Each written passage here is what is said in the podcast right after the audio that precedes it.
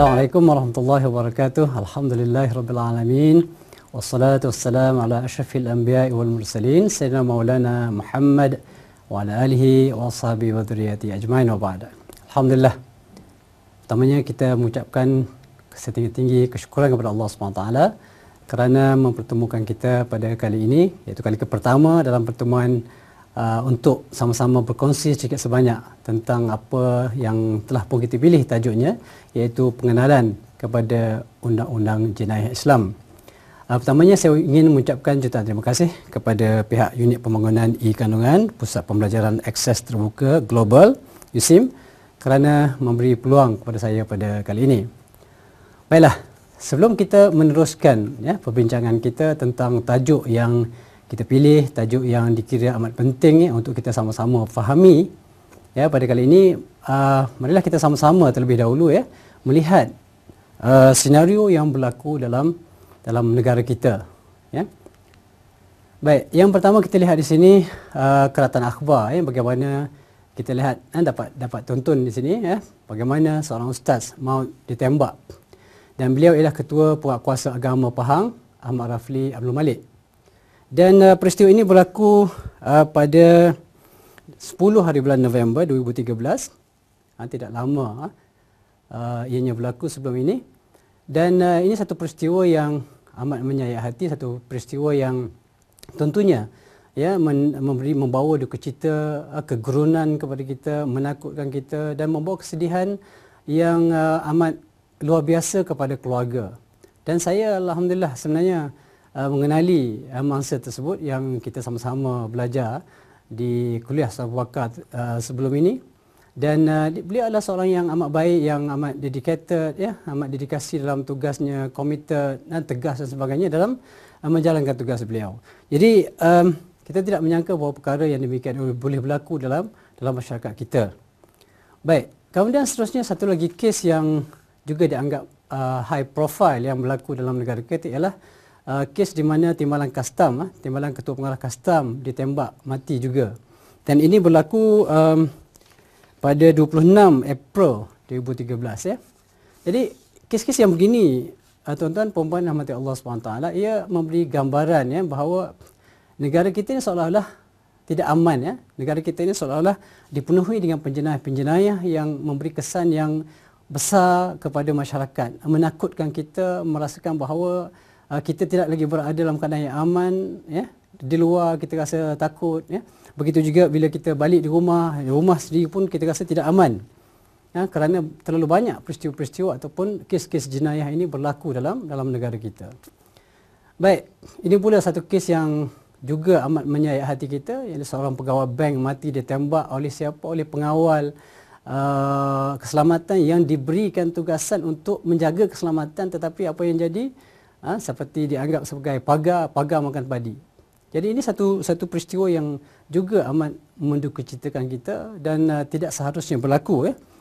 Dan seterusnya kita lihat juga bagaimana begitu kejam ha, tindakan ha, seorang lelaki yang membunuh kanak-kanak bukan saja dirogol kemudian dibunuh kemudian dicampak begitu saja di tempat parking dan ini ini satu perkara-perkara yang demikian sebenarnya tuan-tuan dan puan kalau kita hayati kita lihat ya kita renungi bahawa inilah balasannya kalau kita meninggalkan syariat Allah Subhanahu wa taala ya.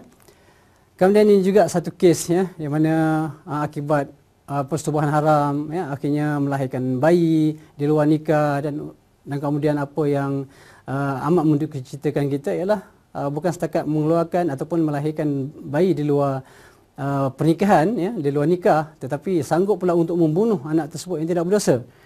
Uh, inilah gambar-gambaran. Dan uh, begitu begitu juga uh, kita lihat sekarang ni uh, anak-anak kita kadang-kadang yang bersekolah uh, telah menyalahgunakan uh, apa yang mereka miliki dengan telefon bimbitnya yang begitu canggih ya. Kemudian mereka melakukan perbuatan-perbuatan yang di luar batas-batas uh, uh, apa nama ni kemanusiaan di luar batas-batas adab ya dan uh, mencabul uh, kawan-kawan mereka sekelas dan uh, bukan itu saja mereka gambarkan dan di di apa ni dimasukkan dalam YouTube dan sebagainya untuk tontonan orang ramai.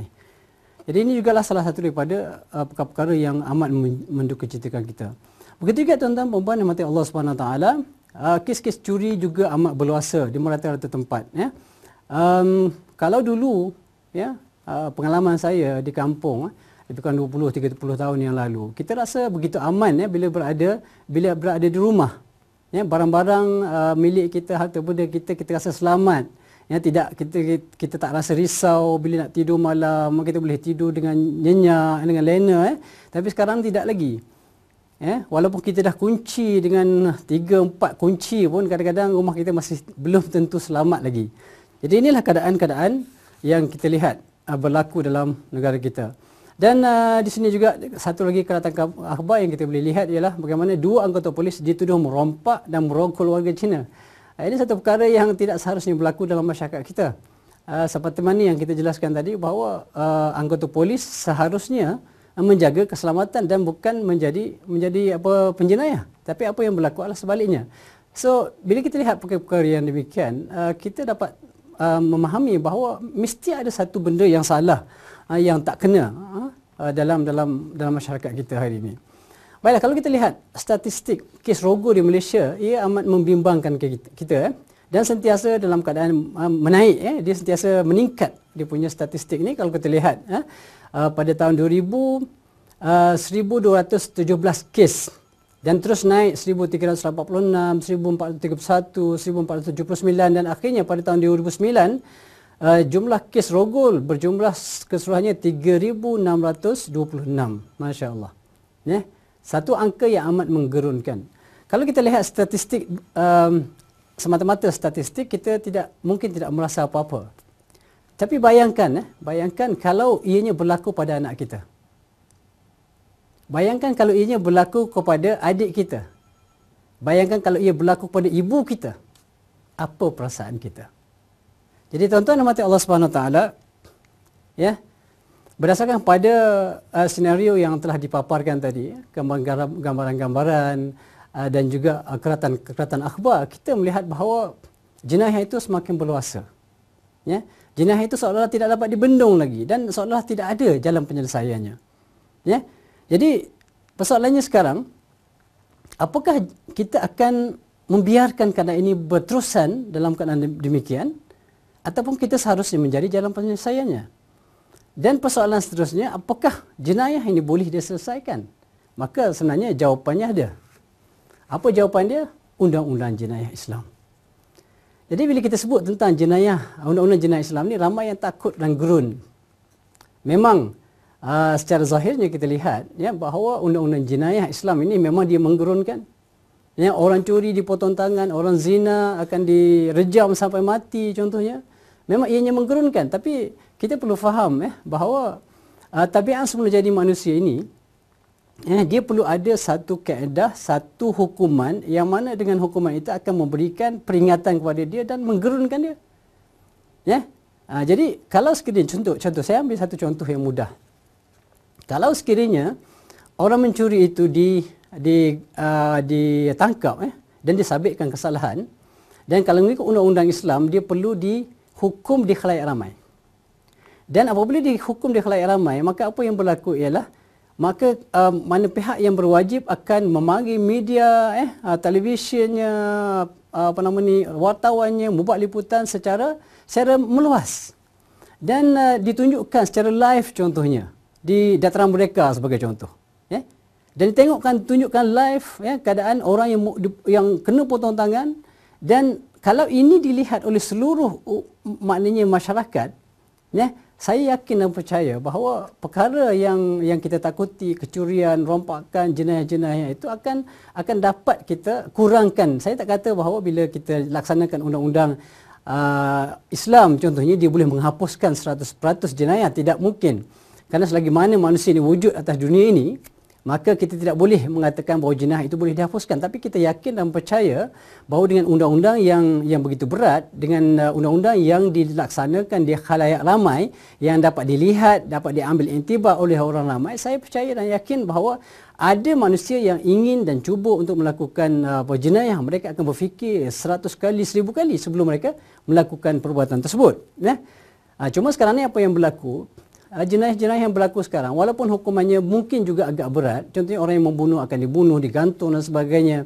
Uh, orang yang uh, contohnya kita lihat juga dalam perundangan undang-undang yang ada sekarang ini orang yang contohnya merompak akan dikenakan hukuman rotan dan sebagainya. Begitu juga orang yang uh, mengedah-dadah dihukum gantung sampai mati memang itu hukuman-hukuman yang berat. Cuma permasalahannya sekarang siapa yang lihat Permasalahannya jenayah yang berlaku dan yang dilakukan oleh penjenayah ini dihukum, uh, penjenayah dihukum tetapi siapa yang melihat hukuman tersebut dilaksanakan? Jadi masalahnya sekarang bila hukuman itu tidak dilaksanakan di khalayak ramai yang boleh dilihat maka orang tidak dapat untuk belajar sesuatu. Bila orang tidak dapat belajar sesuatu, jadi mereka tidak tidak dapat maknanya merasakan ketakutan, kehebatan hukuman tersebut lantas mereka akan melakukan perbuatan yang sama. Sebab itulah kita tidak hairan melihat hari ini bahawa ramai sekali orang yang yang dihukum gantung contohnya tapi esoknya masih lagi ada orang yang mengadah dadah. Eh?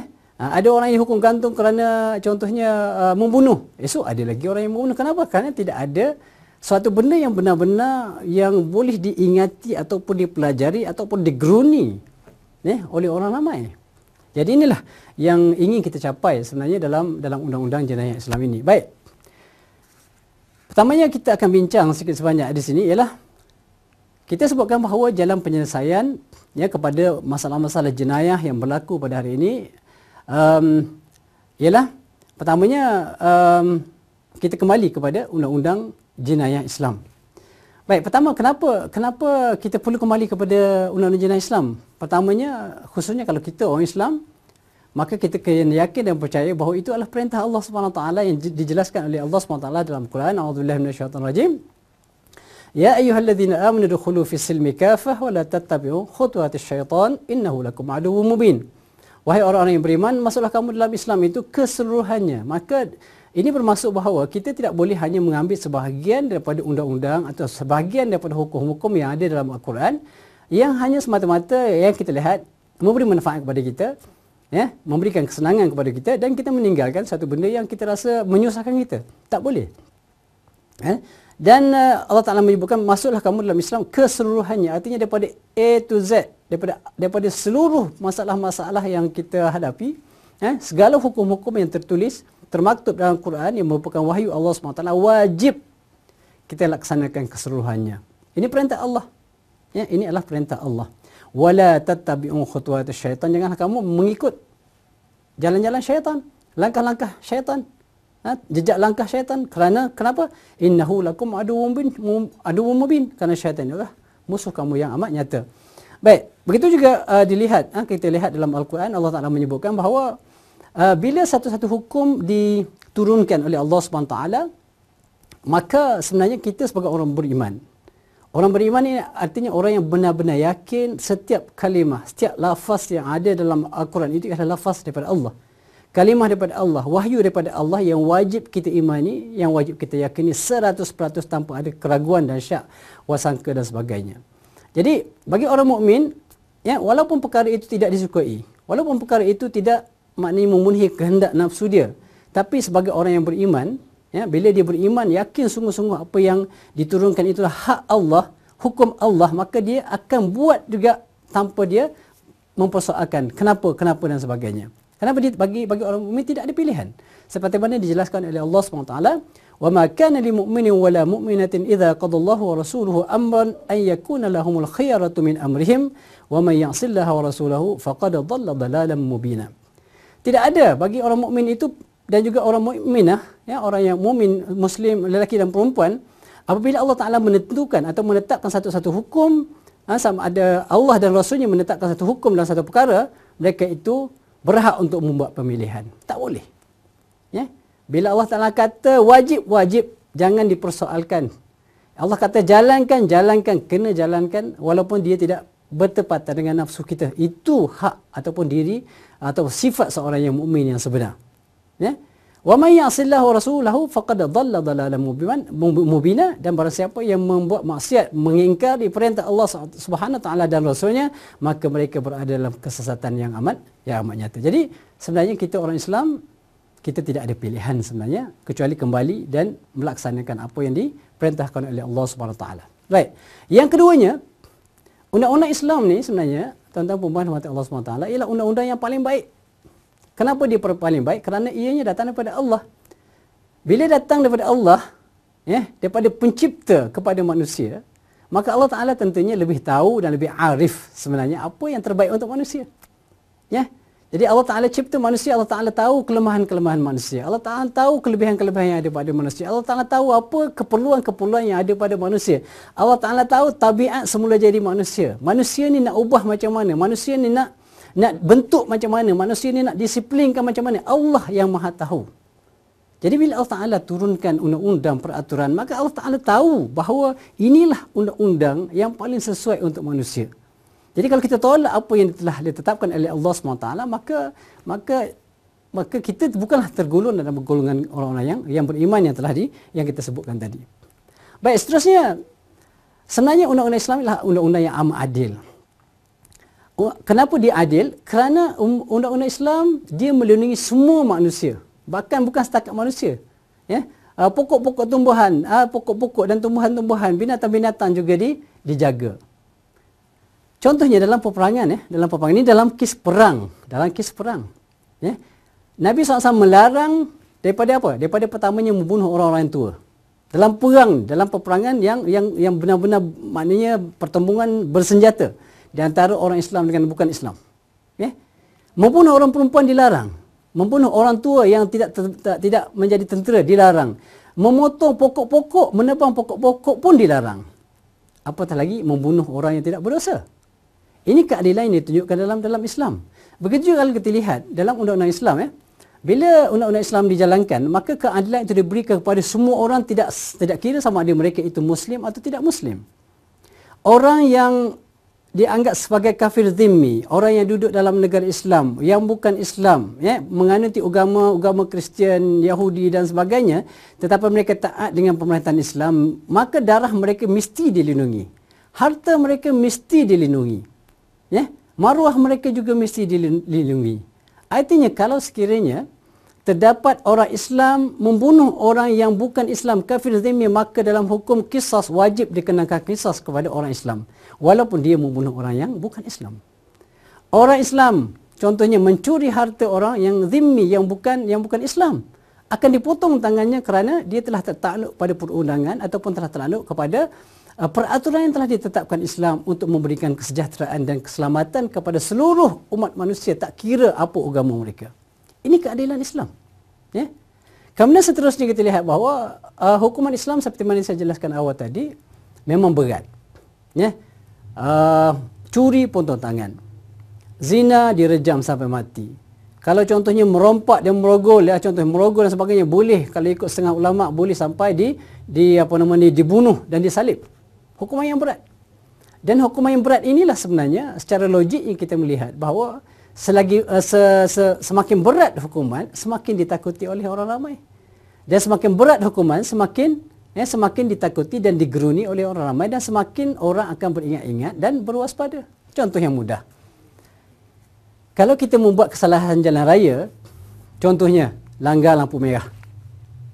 Denda yang dikenakan RM1. Contohnya, hari-hari orang akan langgar lampu merah. Kenapa hukuman ini sentiasa dinaikkan daripada satu hari ke satu hari dinaikkan sampai setakat kalau tak silap saya sekarang ini sampai 300 dendanya. Kenapa? Kerana dia memberikan ketakutan supaya orang lebih berhati-hati. Sama juga dengan undang-undang Islam. Kenapa undang-undang Islam meletakkan hukuman itu begitu berat? Kerana Allah Ta'ala yang maha mengetahui, dia tahu bahawa inilah keadaan dan cara untuk mendidik sesetengah manusia. Bukan semua. Undang-undang jenayah Islam ini bukan untuk semua orang pada hakikatnya. Dia adalah untuk mereka-mereka yang terlibat dengan jenayah untuk apa? Untuk melindungi orang lain.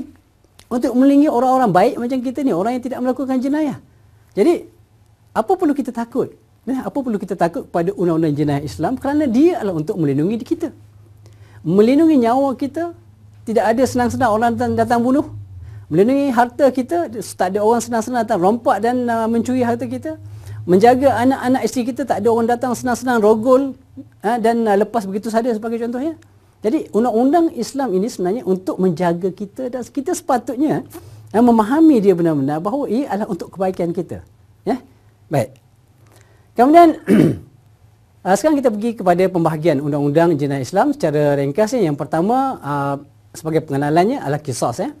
Kisah yang keduanya hudud dan yang ketiganya ta'zir. Baik, sekarang kita akan pergi satu persatu apakah yang dimaksudkan dengan kisah ya.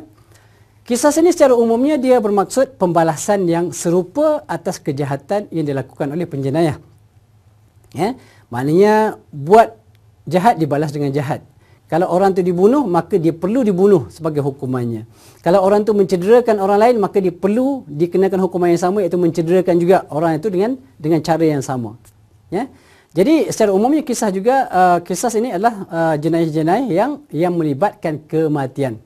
Ya, kalau melibatkan pembunuhan atau kecederaan maka dia termasuk dalam undang-undang yang disebutkan sebagai undang-undang undang-undang kisah. Baik. Dalam kisah ini terdapat uh, beberapa uh, pembahagian yang diberikan dibuat pembahagian oleh para ulama. Yang pertamanya dalam kes bunuh ya, kita ambil dalam kes bunuh. Uh, yang pertama ialah pembunuhan sengaja ataupun qatlul amd. Qatlul amd ni pembunuhan sengaja. Jadi pembunuhan sengaja ni kalau memang ada niat eh, contohnya dan gunakan uh, senjata yang ataupun peralatan yang biasanya membunuh eh uh, di antara syarat-syaratnya maka kalau sabit kesalahannya maka wajib dikenakan hukuman wajib dikenakan hukuman kisas. Itu yang pertama. Yang kedua ialah pembunuhan dianggap serupa sengaja. Yang serupa sengaja ni maksudnya dalam uh, perbincangan ulama uh, menyebutkan bahawa apa yang disebutkan serupa sengaja mempunyai niat untuk membunuh tetapi alat yang digunakan itu pada biasanya tidak membunuh. Contoh kita ambil pen, marah dekat kawan kita memang nak bunuh dia, baling dia tercacak contohnya atas atas dahi dia. Contoh, mati dia. Maka itu dianggap sebagai syibhu amd sebab apa? Sebab dia dianggap berniat untuk membunuh tetapi alat yang digunakan oleh kerana tidak membunuh pada kebiasaannya maka dianggap sebagai syibu amd dan dia tidak dikenakan kisos tetapi dia akan dikenakan pembayaran dia. Baik, dia nanti kita akan ceritakan selepas ini. Kemudian uh, yang seterusnya uh, nombor tiga adalah pembunuhan tidak sengaja. Iaitu memang tidak ada niat langsung untuk membunuh eh? uh, contoh. Contohnya kita kita berjalan contohnya kita berjalan-jalan kemudian tersepak batu ya. Tersapat batu bila tersapat batu kita pun jatuh ke atas atas seorang dan tiba-tiba orang tu mati dengan sebab perbuatan kita yang tidak sengaja tersebut. Maka itu dia panggil qatlu al khata atau pembunuhan tak sengaja ya dalam kes ini pembunuhan tak sengaja maka tidak dikenakan tidak akan dikenakan hukuman qisas ataupun bunuh balik kerana dia tidak sengaja uh, cuma akan dikenakan bayaran bayaran dia baik apa yang dinamakan dia dia itu adalah harta yang wajib dibayar oleh penjenayah kepada wali atau waris atau pemangsa dalam kes bunuh. Harta benda. Contohnya kalau si A bunuh si B, maka si A wajib ya, membayar dia dalam kes bagaimana? Dalam kes kalau sekiranya waris ya, waris semati itu tidak kata, uh, mengatakan bahawa okey tak apalah uh, kami tak nak bunuh kamu uh, tapi kami nak bayar dia maka wajib pada ketika itu pada ketika itu yang penjenayah tersebut membayar dia ganti rugi iaitu sebanyak 100 ekor unta. Kalau ikut uh, hukum hukum yang asalnya 100 ekor unta dan ada ulama mengatakan bahawa boleh bayar dengan 1000 dinar eh? Uh, 1000 dinar eh? Jadi boleh juga dalam keadaan demikian. Jadi um, ataupun dalam kes-kes kecederaan. Dalam kes kecederaan um, maka begitu juga mangsa ya mangsa boleh menuntut ataupun uh, diwajibkan ke atas Uh, pelaku jenayah itu penjenayah yang menyebabkan uh, kecederaan kepada si mangsa untuk membayar untuk membayar dia juga. Ini ini namanya dia ataupun uh, pampasan ataupun uh, ganti rugi kerana uh, berlakunya kematian dan juga berlakunya kecederaan ya. Baik, kemudian uh, kita lihat juga uh, kita lihat pula pembahagian jenayah kecederaan ataupun melukakan dia terbagi kepada dua iaitu sengaja dan tidak tidak sengaja. Kalau sengaja iaitu berniat untuk melakukan perbuatan tersebut maka wajib dikenakan kisos. Kemudian yang keduanya kalau sekiranya ianya berlaku tidak sengaja, ya kita baling uh, bola contohnya tiba-tiba terkena uh, seseorang yang cedera dengan sebab itu tanpa kita niat untuk mencederakan dia, maka wajib dalam kes ini dia membayar dia dan tidak wajib untuk dikenakan uh, hukuman balas balik ataupun kisos. Baik, kemudian kita berpindah kepada hudud. Um, kalau kita lihat uh, media media masa uh, banyak sekali membincangkan pasal hudud uh, sekarang ini dan um, uh, sebenarnya dalam undang-undang jenayah Islam hudud hanyalah satu bahagian daripada undang-undang jenayah hudud yang telah pun kita uh, jenayah uh, kisas. Sorry jenayah uh, pada undang-undang jenayah yang telah kita bincangkan tadi iaitu kisas uh, uh, yang telah pun kita sebutkan sebelum ini. Uh, jadi hudud adalah satu daripada pembahagian-pembahagian tersebut. Jadi hudud secara umumi adalah hak Allah ataupun disebutkan hakullah yang mana hukuman uh, untuk jenayah ini ya ataupun hukuman untuk kesalahan-kesalahan yang uh, dikategorikan di bawah di bawah kategori hudud tidak boleh diubah, dipinda, ditambah atau dikurangkan oleh badan perundangan pemerintah ataupun hakim. Jadi ini dinamakan hak Allah. Jadi hak Allah ini tidak boleh dipinda, ditambah, ha, diberikan keampunan dan sebagainya. Sebab ini adalah merupakan hak uh, hak mutlak Allah Subhanahu taala yang yang mana tidak ada siapa pun berhak uh, setinggi mana kedudukan mereka dalam dalam masyarakat. Eh, itu dinamakan hudud. Eh. Baik, uh, jenayah hudud uh, terbagi kepada tujuh. Ada ulama uh, meletakkan dia hanya sebagai enam, tapi kita letakkan tujuh di sini. Yang pertamanya zina, ya, uh, kemudian qazaf iaitu menuduh seorang melakukan zina uh, tanpa saksi. Kemudian yang ketiganya mencuri. Yang keempat uh, disebut sebagai qat'un tariq ataupun rampakan. Yang kelima burah ataupun uh, menderhaka ataupun penderhakaan. Yang keenamnya minum arak dan yang ketujuhnya yang ketujuh murtad. Baiklah kita akan jelaskan satu persatu hukuman bagi setiap jenayah uh, yang telah diterangkan tadi. Baik, pertamanya hukum jenayah zina. Zina hukuman dia seperti yang kita sebutkan sepintas lalu tadi ialah rejam sampai mati apabila uh, orang yang melakukan zina itu sudah berkahwin ataupun pernah melakukan persetubuhan yang halal sebelum berlakunya zina atau disebutkan sebagai muhsan. Artinya kenapa orang yang muhsan dikenakan hukum rejam? Kerana orang muhsan ni artinya orang yang telah berkahwin dan pernah menikmati persetubuhan secara halal, maka kalau orang dah kahwin macam ni pun masih lagi melakukan zina maka berhak untuk dia kenakan hukuman yang lebih berat iaitu itu rejam sampai sampai mati. Kemudian hukuman yang kedua yang uh, perlu dikenakan kepada orang yang melakukan zina ialah rotan sebanyak 100 kali dan dibuang daerah selama satu tahun. Ini disebutkan sebagai ghair muhsan. Yang bukan muhsan artinya belum berkahwin dan belum pernah melakukan persetubuhan secara secara halal. Ya. Artinya dia tidak pernah melakukan persetubuhan secara halal. Jadi bila dia melakukan persetubuhan haram ini, belum berkahwin belum bersetubuh dengan halal, maka dia dianggap sebagai ghairu muhsan. Maka hukuman yang uh, wajib dikenakan ke atas beliau, atas orang ini ialah rotan sebanyak 100, 100 kali. Baik, kemudian um, bila hukuman zina ini wajib dilaksanakan? Baik, dalam kes ini sebenarnya ramai orang keliru. Ramai orang menganggap bila bila berlaku kezina terus tangkap terus di direjam atau bila tang, bila dapat tangkap dia terus bila dengar cerita je ataupun ambil gambar sebagainya ambil video sebagainya ambil ni dah cukup sebagai bukti dan terus dikenakan hukuman rejam ataupun dirotan satu kali. Sebenarnya itu salah eh? Itu salah. Dalam Islam uh, Islam seperti mana kita jelaskan tadi ialah satu agama yang adil. Keadilan ni maksudnya meletakkan sesuatu pada tempatnya. Artinya orang yang bersalah bila disabitkan kesalahan barulah dikenakan hukuman itu namanya adil. Tapi kalau orang yang belum dipastikan bersalah ya kemudian dihukum itu namanya zalim. Jadi apa yang yang uh, kita perlu fahami di sini bahawa undang-undang Islam itu undang-undang yang menjaga kemaslahatan ummah keseluruhannya manusia. Ya? Jadi um, dalam kezina selagi mana tidak dapat empat orang saksi dan empat orang saksi ini bukan sebarangan dipilih empat orang saksi ini orang yang adil. Orang yang adil ni orang yang tidak pernah melakukan dosa besar dan tidak pernah ber, ataupun tidak berterusan melakukan dosa-dosa kecil Orang ini saja layak untuk menjadi saksi. Kalau yang melihat itu, yang menyaksikan perbuatan zina itu orang yang sama juga sama-sama berzina, sama-sama minum arak contohnya, maka kesaksian itu tidak diterima dan orang yang dituduh tidak akan dikenakan hukuman had. Berat maknanya tugasan ya sebenarnya untuk bukan satu perkara yang mudah untuk untuk menentu atau menthabitkan satu-satu jenayah dan ini sebenarnya untuk memberikan keadilan kepada semua. Uh, Nabi SAW pernah bersabda yang bermaksud bahawa uh, salah ya salah memaafkan seseorang yang melakukan jenayah adalah lebih baik daripada salah dalam hukum seseorang. Apa maksudnya di sini? Maksudnya kalau sekiranya terdapat keraguan dalam hadis Nabi SAW menyebutkan bahawa idraul hudud bisyubhat.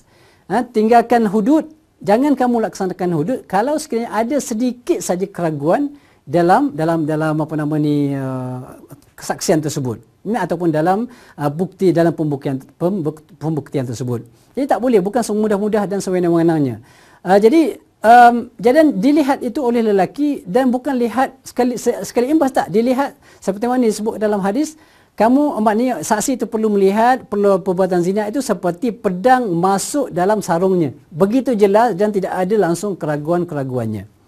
Kalau empat orang melihat dalam dalam sejarah Islam belum ada eh, belum terdapat mana-mana kes yang disabitkan dengan empat orang melihat jenayah zina berlaku dan kebanyakan yang datang berjumpa Nabi sallallahu alaihi wasallam adalah hasil daripada keinsafan mereka. Mereka hidup bersama Nabi sallallahu alaihi wasallam ya uh, mereka beriman kepada Nabi sallallahu alaihi wasallam tapi kerana kelemahan-kelemahan ya kerana tuntutan uh, tuntunan hawa nafsu dan sebagainya kerana tak dapat nak kawan nafsunya akhirnya mereka melakukan zina.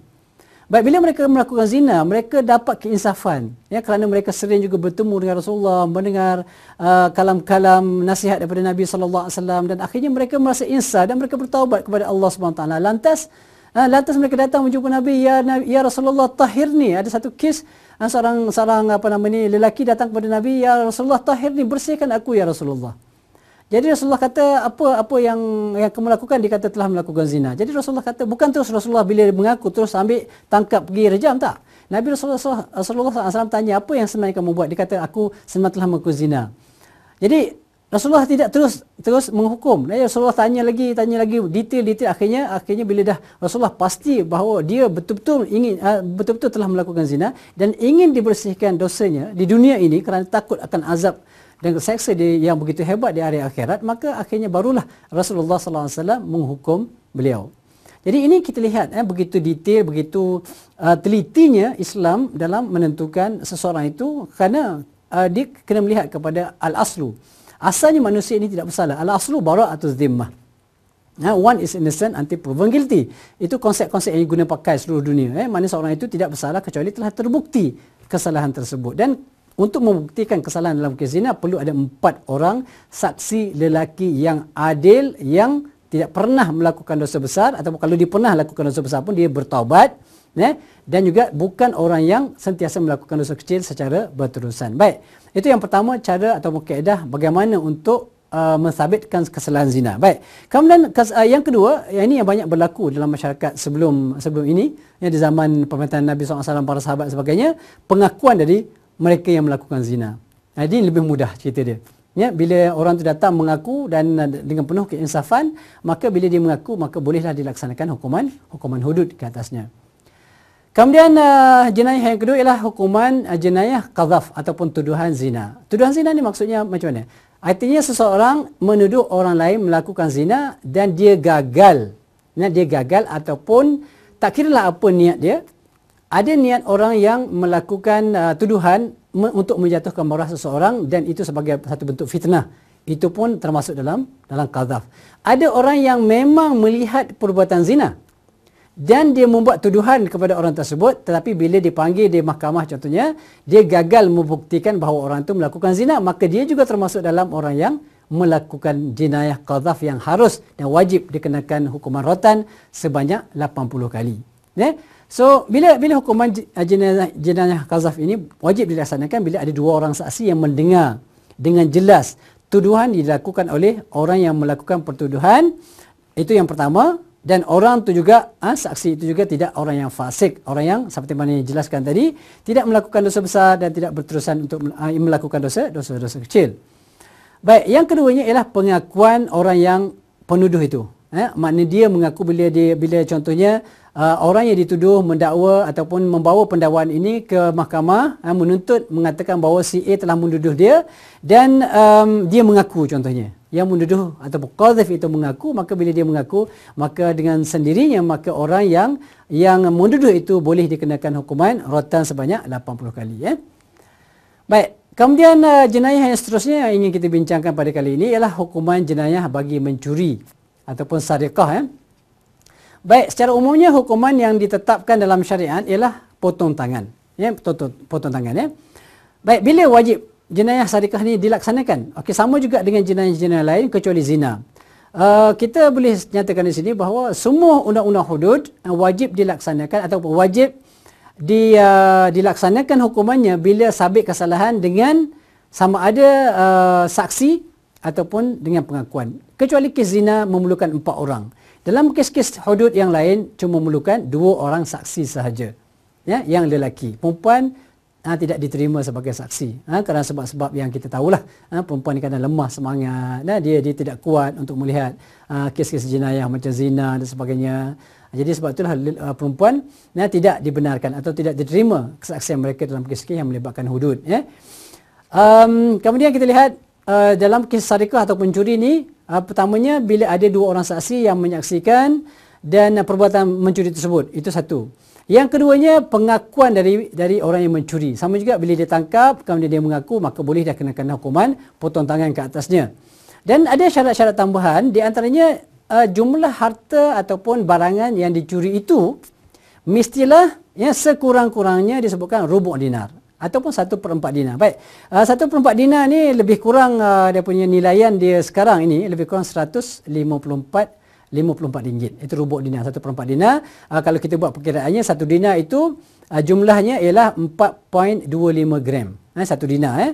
Jadi, kalau satu per empat dinar, bersama ni 1.06 gram dan kalau kita kira harga semasa sekarang 1 gram emas RM1.45 uh, RM145 maka jumlahnya ialah RM154 artinya kalau sekiranya orang tu pergi pasar raya curi telur contohnya eh, satu tray ah, itu tak tak boleh lagi dikenakan hukuman potong tangan.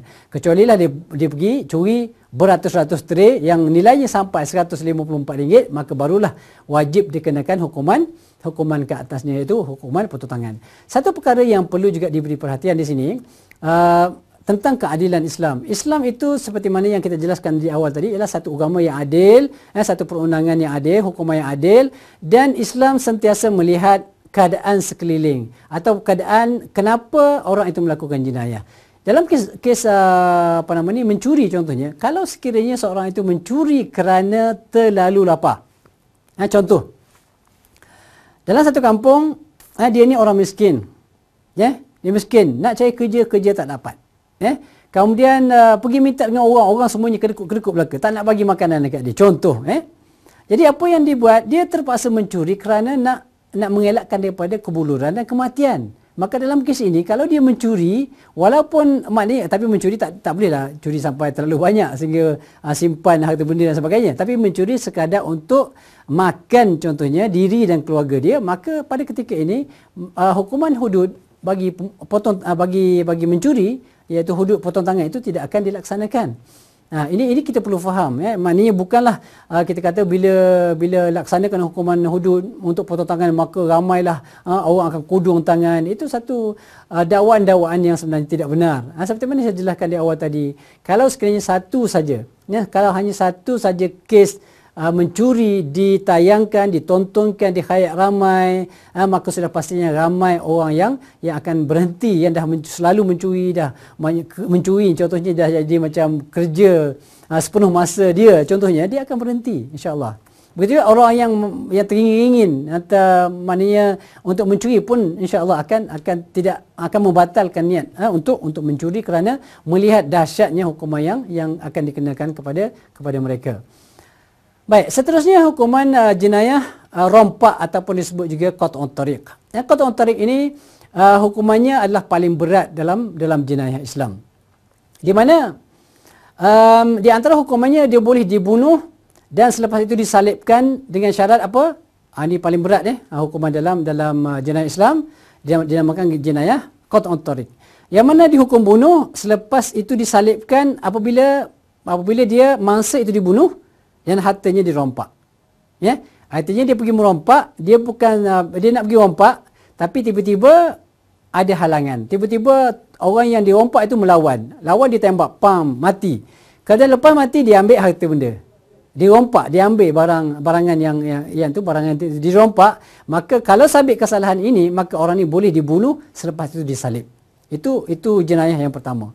Baik, jenayah yang kedua ialah dihukum bunuh sahaja kalau mangsa dibunuh tetapi tak ambil harta. Yang sebagai contoh dia pergi nak merompak tapi dilawan oleh oleh mangsa dan akhirnya dia tembak mangsa kemudian tak sempat uh, untuk merompak kemudian dia lari. Maka kalau sabit kesalahan maka dia boleh dibunuh sahaja secara secara mandatori. Artinya tidak boleh diampunkan sebab ini had ha, termasuk dalam undang-undang had ya. Baik. Kemudian uh, hukuman yang ketiga ialah dipotong tangan kanan dan kiri secara bersilang jika ia hanya merompak tapi tidak menyebabkan kematian. Maksudnya di sini ialah dia pergi rompak ya uh, dan tuan rumah pun ataupun uh, pemilik harta tak melawan pun okey bagilah apa yang kamu nak ambil. Jangan jangan ganggu kami jangan cederakan kami sudah. Okey dia pun ambil barang rompak lagi. Maka dalam kes ini dalam undang-undang jenayah Islam maka boleh dikenakan hukuman potong tangan dan kaki secara secara bersilang. Nah ini memang undang-undang jenayah ni memang kalau kita tengok secara sekaligus memang amat menakutkan. Dahsyat zalim. Ha, ramai orang kata zalim secara zahirnya. Tetapi kita baliklah ha, kepada apa yang telah dijelaskan tadi bahawa uh, undang-undang ini adalah untuk memberi pengajaran kepada mereka yang melakukan jenayah supaya tidak mengulangi perbuatan tersebut dan juga memberi peringatan kepada kepada orang lain.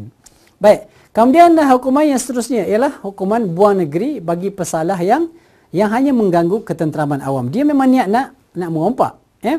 Tapi pergi-pergi ada gangguan. Tiba-tiba dia nak pergi masuk band nak rompak tiba-tiba uh, polis datang. Dia pun tembak-tembak-tembak contohnya menakutkan orang, kemudian dia, dia lari. Kalau sabit kesalahan, maka dia boleh dibuang daerah. Kerana apa? Kerana dia tidak membunuh. Dia tidak belum merompak tapi dia hanya uh, menakut-nakutkan orang dengan dengan uh, tembakan ke udara dan sebagainya. Dan tidak tidak uh, menyebabkan kematian dan sebagainya. Ya? Baik. Kemudian uh, bila hukuman jenayah rompak ini boleh dilaksanakan? Bila ada dua orang saksi yang ada melihat uh, uh, kes ini. Itu yang pertama. Sama juga seperti mana yang, yang lepas-lepas. Yang keduanya pengakuan dari perompak itu sendiri bila dia tangkap dia mengaku betul bahawa dia merompak maka bolehlah dilaksanakan dan yang ketiganya perompak ah ini tambahan syarat dia perompak tidak bertaubat sebelum ditahan.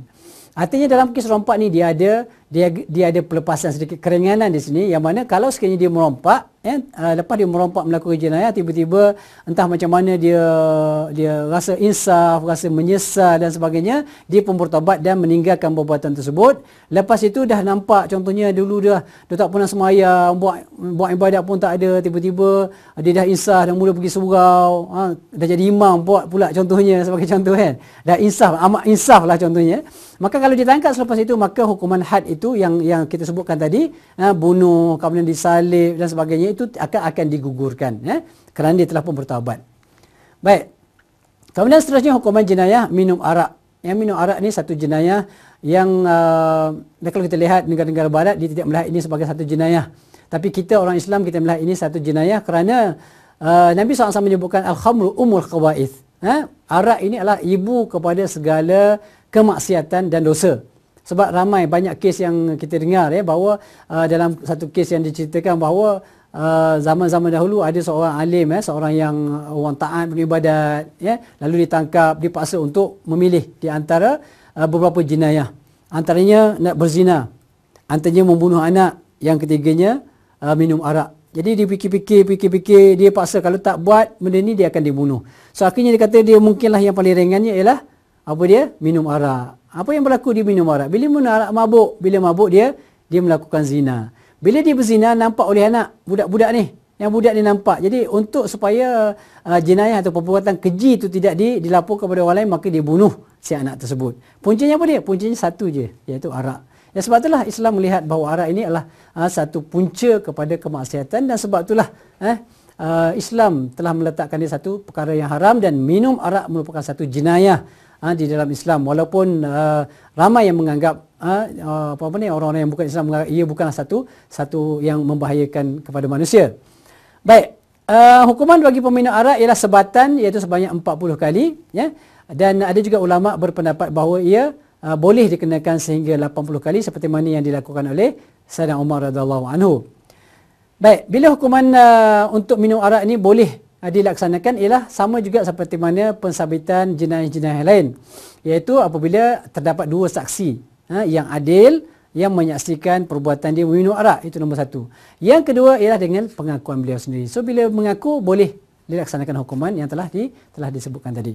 Baik seterusnya jenayah yang juga ya uh, amat berluasa di negara kita yang jenayah murtad. Ada orang melihat bahawa murtad ini satu perkara yang biasa ada orang melihat bahawa murtad ini uh, tidak perlu kita ah, bising-bising heboh-heboh sebab apa? Sebab uh, mereka mengatakan bahawa selalu berhujah dengan hujah yang salah. Mereka kata dalam agama ni la ikrah fiddin tidak ada paksaan dalam agama. Ini adalah satu satu apa nama ni pandangan yang silap eh itu salah faham yang jelas tentang agama. La ikrah fiddin ini sebenarnya uh, memang benar maksudnya ialah tidak ada paksaan agama. Tetapi ayat ini dikhususkan, dikhususkan kepada siapa? Dikhususkan kepada mereka yang belum Islam. Tidak boleh kita paksa dia supaya dia masuk Islam. Itu ayat la ikrah fiddin. Tetapi bagi orang yang telah pun berada dalam lingkungan Islam, telah pun memeluk Islam, maka dia tertakluk kepada undang-undang dan peraturan Islam. Artinya kalau dia murtad, dia telah melakukan satu kesalahan yang mana dia sebelum keluar daripada Islam adalah Islam. Maka dihukum berdasarkan asalnya adalah Islam, maka dia tertakluk kepada hukuman ini. Jadi tidaklah termasuk orang yang yang bukan Islam. Jadi sebab itulah dalam kes ini kenapa kenapa Islam begitu uh, mengambil berat tentang hukuman had uh, tentang bagi kes murtad ini kerana uh, kerana Islam itu agama yang benar daripada Allah Subhanahu Wa Taala. Ya, agama yang benar daripada Allah Subhanahu taala, agama yang diturunkan oleh Allah Subhanahu taala, agama yang menjamin keselamatan dan kesejahteraan manusia dunia dan akhirat. Artinya bila tinggal Islam itu artinya telah meninggalkan ha, maknanya satu agama yang benar dan ini perlu dihalang. Kenapa dihalang? Kerana dihalang. Kenapa, kenapa dia perlu dihalang? Kerana Allah Taala sayang kepada hamba dia. Ya? Jadi Allah Ta'ala nak cuba protect dan juga lindungi orang-orang yang dah masuk Islam ini. Supaya mereka itu tidak terjemuh dalam neraka azab Allah SWT. Jadi sebab itulah bila dah masuk Islam, maka maka Islam jaga betul-betul ini supaya Islam ini tidak dijadikan sebagai satu hujah ataupun tidak dijadikan sampai sampai tempat-tempat nak cuba-cuba. Islam tidak boleh macam tu. Ya? Islam misalnya agama, kalau nak masuk agama lain terlebih dahulu bagi orang yang bukan Islam, masuklah. Try lah, cubalah. Nah, eksperimen lah. Tapi bukan dengan agama Islam. Once dia masuk Islam, dia akan duduk dalam Islam selama-lamanya sehinggalah akhir hayat dia sebab itulah agama yang yang benar yang diturunkan oleh Allah Subhanahu Wa Taala. Jadi apakah hukuman yang ditetapkan dalam Islam? Ya, uh, hukuman bagi orang yang Islam kemudian dia keluar daripada Islam dipanggil murtad sama ada dengan perbuatan dia. Dia buat contoh dia pergi uh, sembah tokong dan sebagainya, sembah pokok yang minta uh, apa namanya nombor ekor dan sebagainya itu dianggap sebagai satu syirik yang boleh keluar daripada Islam. Ataupun uh, lisan dia dengan lidah dia. Dia mengatakan apalah semayang ni apalah hukuman hudud ni uh, tak sesuai lah apa nama ni. Ah, itu, itu satu perkataan-perkataan yang boleh mengeluarkan dia daripada Islam kerana dia mengingkari hukum Allah Subhanahu Wa Taala. Ya dan uh, begitu juga dengan uh, okey perbuatan dan juga perkataan dia ataupun takrir ataupun dalam i'tiqad dalam hati dia dia tak cakap yang dia tak buat apa benda tapi dalam hati dia dia dia tidak mempercayai Allah, dia tak percaya pada malaikat, dia tak percaya pada rasul, tak percaya pada kitab eh dan sebagainya dalam hati dia maka itu pun juga dianggap sebagai orang yang murtad. Baik, orang yang murtad kalau boleh dilaksanakan, uh, kalau boleh dibuktikan uh, sama ada sama juga pembuktian dia uh, uh, maka boleh dikenakan hukuman bunuh sehingga mati. Uh, bunuh sehingga matilah. Uh, dibunuh. Ya, hukumannya adalah hukuman mati iaitu dibunuh uh, yang mana uh, sebelum dibunuh ya apa yang yang akan dilakukan uh, peraturan dia prosedur dia adalah diberikan uh, apa nama ni uh, penerangan kepada dia ya, berikan peringatan kepada dia uh, ajak dia untuk bertaubat kepada Allah Subhanahu taala ajak dia supaya insaf menginsafi diri dan kalau dia degil juga tak mau juga kembali kepada Islam selepas tiga hari diberi peluang, setelah diberi pujukan dan sebagainya, penerangan ya, uh, agar dia kembali insaf dan sebagainya. Kalau dia degil juga maka pada ketika itu boleh dikenakan hukuman hukuman bunuh. Itulah hukuman bagi bagi murtad. Eh? Uh, seperti mana yang kita jelaskan uh, sebelum ini, uh, hukuman murtad sama juga dengan hukuman-hukuman yang lain yang mana untuk uh, dikenakan hukuman perlu ada uh, pembuktian dia dan di antara pembuktian dia ialah uh, sama juga dengan yang sebelum ini iaitu dua orang saksi yang adil, pengakuan dia dan uh, yang ketiganya diberi peluang untuk bertaubat selama selama tiga hari. Baik, kemudian kita lihat pula kepada satu lagi kes jenayah yang disebutkan sebagai hukuman jenayah burah ataupun pemberontakan. Baiklah, kemudian uh, kita lihat tentang uh, jenayah. Satu lagi hukuman jenayah ataupun uh, jenayah yang yang juga kita sering bincangkan uh, satu ketika dulu ramai juga uh, apa nama ni isu ini ditimbulkan um, apabila berlaku kes di Mesir dan sebagainya uh, mereka menganggap itu sebagai buah dan sebagainya. Baiklah, untuk menentukan sama ada uh, satu-satu perbuatan itu ataupun satu tindakan itu sebagai buah maka kita lihat apa ya apakah uh, definisi yang diberikan oleh para ulama eh jadi buah atau pemberontakan ini adalah uh, mengikut istilah syarak eh adalah merupakan uh, segulungan umat Islam yakni golongan umat Islam yang melawan dan menderhaka kepada ulil amri iaitu imam ya iaitu pemerintah atau kerajaan yang adil yang menjalankan hukum-hukum syariat Islam. Jadi ini ini uh, istilah ataupun definisi yang diberikan oleh para ulama. Artinya kalau sekiranya mana-mana golongan Islam yang melawan ataupun uh, bangun menentang kerajaan tetapi kerajaan yang wujud itu ya bukanlah kerajaan yang adil contohnya ataupun kerajaan yang bukan yang menjalankan undang-undang atau syariat Islam maka itu tidak boleh dianggap sebagai buruh. Ini istilah yang ataupun definisi yang diberikan oleh oleh para ulama. Jadi hukuman dia apa dia? Hukuman dia ialah uh, dia tidak seperti mana yang ditetapkan dalam undang-undang hudud yang lain iaitu di fix ataupun diletakkan hukuman contohnya mencuri dipotong tangan, uh, contoh membunuh atau uh, contohnya kalau dalam kes uh, merompak mungkin boleh dibunuh, boleh dipotong tangan dan kaki secara bersilang dan sebagainya, zina boleh direjam. Tapi dalam kes, kes uh, buah atau pemberontakan ini dia cara hukuman itu lebih berbeza iaitu dengan cara memerangi mereka untuk kembali taat kepada pemerintah yang yang adil. Itu kaedah dia. Baik. Bila hukuman jenayah pemberontakan uh, bu atau buah ini wajib dilaksanakan sama juga bila ada dua orang saksi yang adil, pengakuan dari pelaku buah tersebut dan telah melakukan rundingan untuk kembali taat. Ha, jadi ini perlu diberikan perhatian ya, oleh pemerintah ya, yang memerintah bila wujudnya gerombolan-gerombolan atau pasukan-pasukan ha, ataupun kumpulan-kumpulan dan ulama juga membincangkan bahawa kumpulan inilah kumpulan yang bersenjata. Ya, perlu bersenjata yang bangun menentang nak jatuhkan kerajaan. Itu dianggapkan buah. Dan juga salah satu daripada ciri-cirinya ialah mesti ada ada pemimpin dan mesti ada ke, senjata yang digunakan. Maknanya kalau kalau sekiranya uh, berlakunya maknanya perkumpulan ataupun kumpulan uh, manusia yang bangun menentang kerajaan tapi tidak menggunakan kekerasan maka berdasarkan pada takrifan yang diberikan tadi maka mereka juga tidak dianggap sebagai sebagai buah dan tidak boleh diperangi mereka itu ya tetapi kalau mereka bangun ya untuk menentang kerajaan menggunakan kekerasan menggunakan senjata dan sebagainya dan mula membunuh merosakkan harta benda kerajaan dan sebagainya maka pada ketika itu boleh diperangi. Tapi dengan syarat yang pertamanya uh, mereka perlulah terlebih dahulu dibawa berunding. Ditanya ya dibincang dulu apa masalah kamu ni sebenarnya? Apa kenapa kamu kamu bangun menentang kerajaan? Jadi dia dia akan men, mungkin akan menceritakan apa punca dia 1 2 3 4 dan pihak uh, pihak yang memerintah perlu mana memperbaiki kesalahan-kesalahan tersebut. Tetapi kalau sekiranya mereka enggan berbincang, mereka terus menerus melakukan apa namanya keganasan, uh, merosakkan harta benda, membunuh dan sebagainya, maka ketika itu ya barulah mereka itu boleh di boleh diperangi. Itulah konsep secara ringkas apa yang disebutkan sebagai sebagai buah. Baik. Um, satu lagi ciri yang ada dalam undang-undang jenayah Islam selain daripada kisah ya hukuman yang selain daripada kisah dan juga hudud kita ada satu lagi hukuman yang disebutkan sebagai hukuman takzir. Sebenarnya tuan-tuan puan-puan rahmat Allah Subhanahu taala hukuman takzir ni sebenarnya lebih luas. Ha, kalau berbanding dengan ha, dengan hudud dan kisah.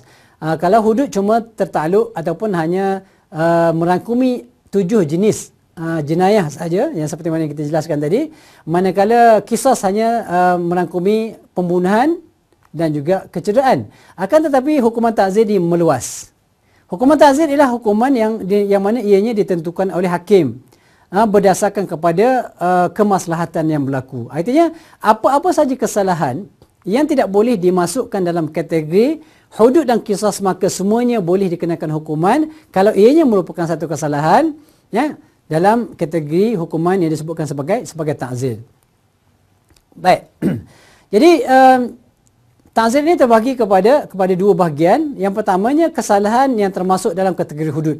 Contoh dalam kes zina ya syaratnya ialah mesti ada empat orang saksi itu syarat dia dan kemudian uh, di antara syaratnya lain ialah ada ada maknanya bukti yang kukuh dan jelas maknanya perlu ada uh, empat orang saksi melihat kemudian ada pengakuan sebagainya tapi kalau sekiranya perbuatan zina itu belum berlaku contohnya ditangkap berdua-duaan tanpa pakaian contohnya dalam tempat satu dalam dalam satu bilik dia belum melakukan zina dan tidak terbukti bahawa dia melakukan zina maka dalam kes ini masuk dalam kes kes takzir dia membawa kepada zina tapi belum berzina Ataupun zina, dia telah melakukan zina tapi tidak boleh dibuktikan, tidak ada saksi. Tapi hakim mungkin merasakan bahawa dengan bukti-bukti yang disebutkan sebagai korina, petunjuk-petunjuk, contohnya dalam bilik ada kondom yang telah digunakan. Dalam kondom terdapat air mani contohnya. Ya, dalam bilik hotel. Dan mereka menafikan. Dia ini boleh di, di apa namanya di dibawa ke makma dan di, dibuat pemeriksaan uh, dan sebagainya. Kalau terbukti bahawa Aiman itu adalah pemilik lelaki tersebut dan ada uh, unsur-unsur yang menunjukkan atau bukti-bukti menunjukkan bahawa mereka telah melakukan zina tetapi tidak cukup saksi ya untuk uh, untuk dibuktikan uh, empat orang saksi sebagainya maka masih lagi boleh dikenakan hukuman. Bukan maknanya dilepaskan begitu saja. Tapi hukuman apa? Bukan hudud Orang yang begini tidak boleh dikenakan hukuman rejam, tidak boleh dikenakan hukuman rotan. Tetapi hukuman yang boleh dikenakan ialah hukuman hukuman takzir. Apa hukuman takzir? Apa-apa saja hukuman yang pada pandangan hakim boleh memberikan pengajaran dan keinsafan kepada dia yang pelaku zina tersebut ya, walaupun tak cukup saksi dan juga boleh memberikan pengajaran kepada orang lain. Kalau dia perlu rotan, dia boleh rotan di khalayak ramai tetapi tidak boleh sampai 100 kali rotan contohnya. Itu di antara hukuman-hukuman. Ataupun boleh didenda, boleh dipenjara dan sebagainya. Itu hukuman tertakluk kepada individu dan dia bukan uh, maknanya dia boleh lakukan apa saja hukuman yang pada pandangan hakim boleh mencegah dia daripada mengulangi perbuatan tersebut atau memberikan keinsafan kepada dia. Baik. Jadi seperti mana yang jelaskan tadi, kesalahan uh, ta'zir ini ialah kesalahan yang termasuk dalam kategori hudud. Tetapi hukum hudud tidak boleh dilaksanakan kerana ia tidak memenuhi syarat pelaksanaan uh, seperti berkhaluat seperti yang disebutkan tadi. Ataupun mencuri. Dia mencuri, dia tidak lapar tapi mencuri tapi tak sampai nisabnya satu per empat dinar contohnya. Juga boleh dikenakan hukuman hukuman ta'zir.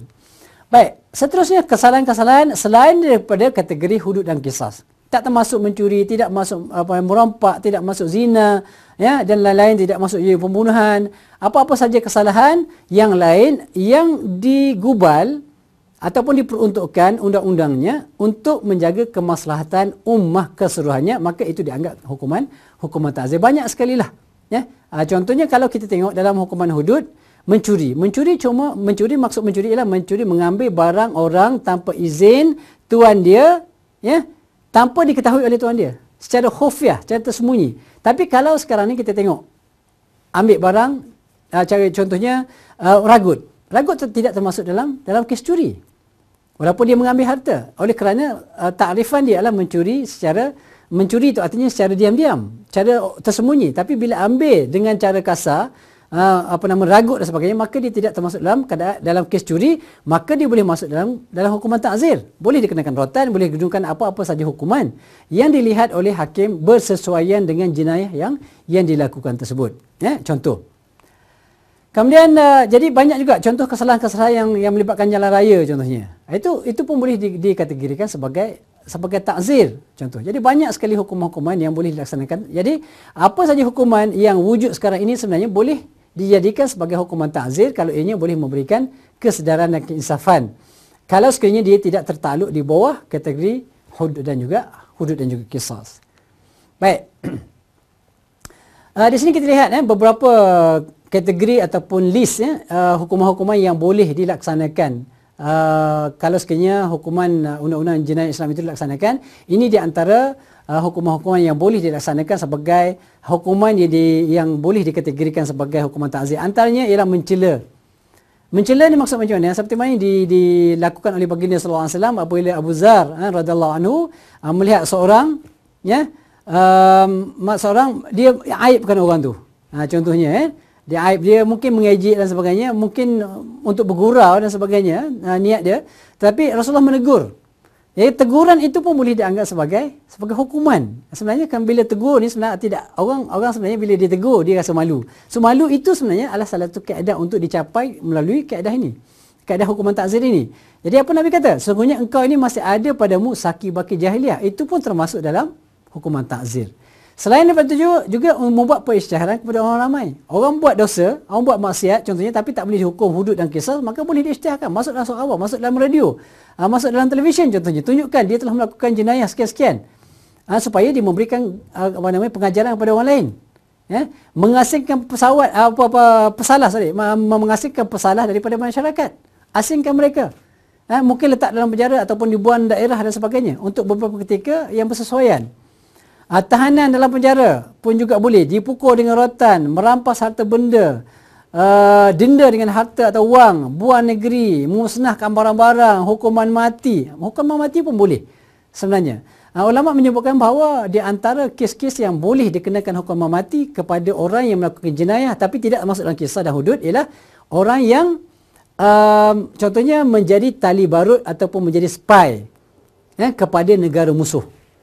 Ha, contohnya kita ada negara musuh dan ada rakyat Malaysia yang bekerja dengan sebagai perisik untuk memberi maklumat, menyalurkan maklumat keselamatan dan sebagainya dan negara kita kepada negara luar. Maka orang ini pada pandangan setengah ulama boleh dikenakan hukuman ta'zir tapi ta'zir ini boleh sampai kepada peringkat bunuh. Kenapa? Kerana ia membahayakan negara dan boleh menyebabkan peperangan, boleh menyebabkan rahsia-rahsia negara terbongkar dan sebagainya dan boleh menyebabkan uh, maknanya negara di, diserang oleh musuh dengan mudah kerana rahsia-rahsianya telah pun di, diserahkan kepada kepada pihak musuh. Dan uh, selain daripada itu juga boleh juga di, dibakar harta. Ha, dibakar harta. Contohnya uh, apa yang pernah berlaku um, di zaman uh, Sayyidina Umar radhiyallahu anhu yang mana Sayyidina Umar memerintahkan supaya apa? Supaya dibakar apa nama ni peralatan-peralatan yang digunakan contohnya untuk buat satu untuk untuk contohnya arak dan sebagainya. Ha, boleh, eh, boleh. Itu itu salah satu daripada hukuman. Dan begitu juga memecat jawatan. Kalau orang tu ada jawatan tinggi sebagainya, dia buat salah, ha, beri amaran tak tak tak contoh uh, tak juga berubah contohnya boleh dilucutkan jawatan dia. Baik. Dan persoalan yang uh, yang sering diperbincangkan ialah uh, apakah undang-undang jenayah Islam ini boleh dilaksanakan ke atas orang yang bukan Islam? Okey, untuk menjawab soalan ini um, kita memetik uh, apa yang telah diperkatakan oleh uh, Dr. Abdul Karim Zaidan dan juga Dr. Abdul Azim Mut'aim. Ya, beliau menyebutkan bahawa undang-undang jenayah Islam wajib undang-undang Islam wajib dilaksanakan ke atas seluruh rakyat yang berada dalam negara Islam ya, termasuk juga bukan Islam. Kenapa? Kerana sebabnya mudah. Bila bila Islam itu tertegak, bila undang-undang Islam itu tertegak, maka dengan sendirinya dia negara tersebut dianggap sebagai sebuah negara negara Islam. Ya. Bila negara Islam, semua orang-orang kafir, orang yang bukan Islam dibenarkan untuk terus berada dalam negara Islam dan terus dilindungi oleh negara Islam. Mereka akan berada dalam keadaan yang lebih selamat, dilindungi harta mereka, dilindungi nyawa mereka, uh, dilindungi maruah mereka dan sebagainya. Tetapi mereka perlu membayar membayar jizyah sebagai contoh. Maka menjadilah jadilah mereka itu orang yang di, disebut sebagai kafir zimmi. Begitu juga orang yang mungkin das, datangnya pada negara yang bukan Islam, kafir harbi masuk dalam negara Islam dan minta uh, permohonan untuk tinggal dengan Islam dan diberikan sebagai diberikan jaminan keamanan dipanggil sebagai kafir mustakman. Jadi mereka ini wajib eh, untuk menuruti hukuman-hukuman yang telah ditetapkan dalam dalam dalam dalam negara Islam. Kenapa? Kenapa? Karena adalah tidak adil sebagai contoh. Contoh kalau kita ambil, eh, orang yang bukan Islam kafir zimmi berzina, contohnya dengan orang Islam, eh, orang perempuan di negara Islam. Apakah kita nak biarkan orang yang kafir zimmi mana bebas tanpa perlu dihukum, sedangkan orang yang yang orang Islam dihukum? Itu adalah satu satu ketidakadilan yang berlaku. Sebab itulah apa-apa saja jenayah yang melibatkan ketenteraman awam. Apa-apa saja saja jenayah yang melibatkan hakullah. Hakullah ini adalah hak Allah.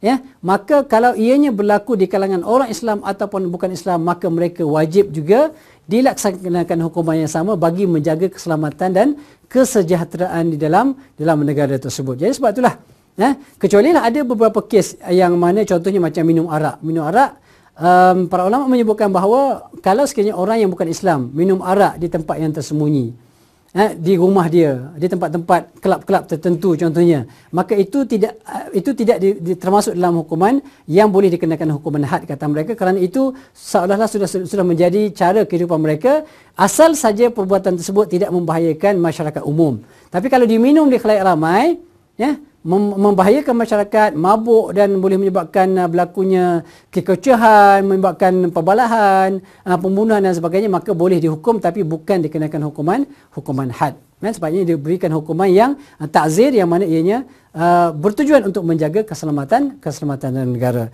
Jadi uh, tuan-tuan muslimin dan muslimat Allah SWT, uh, saya rasa sekadar ini saja uh, pertemuan kita untuk kali ini dan mudah-mudahan uh, sedikit sebanyak penerangan yang diberikan perkongsian uh, yang diberikan tadi dapat sedikit sebanyak memberikan uh, kefahaman kepada kita tentang betapa pentingnya uh, kita memahami uh, uh, undang-undang jenayah Islam ini dengan kefahaman yang benar. Dan uh, kita perlu juga memahami bahawa ianya adalah satu perintah daripada Allah SWT yang perlu kita laksanakan. Dan uh, yakinilah bahawa apabila kita kembali kepada Allah, bila kita kembali kepada undang-undang yang dicipta, yang diturunkan oleh Allah SWT, maka Allah Ta'ala akan jaga kita, Allah Ta'ala akan lindungi kita, Allah Ta'ala akan memberikan kesejahteraan dan keselamatan kepada kita, diri kita, keluarga kita, harta kita dan sebagainya. Yang baik semuanya datang daripada Allah SWT, yang lemah yang kurang adalah kelemahan saya sendiri dan saya pohon banyak-banyak kemaafan. Aku lu qawli hadha wa lakum. Wassalamualaikum warahmatullahi wabarakatuh.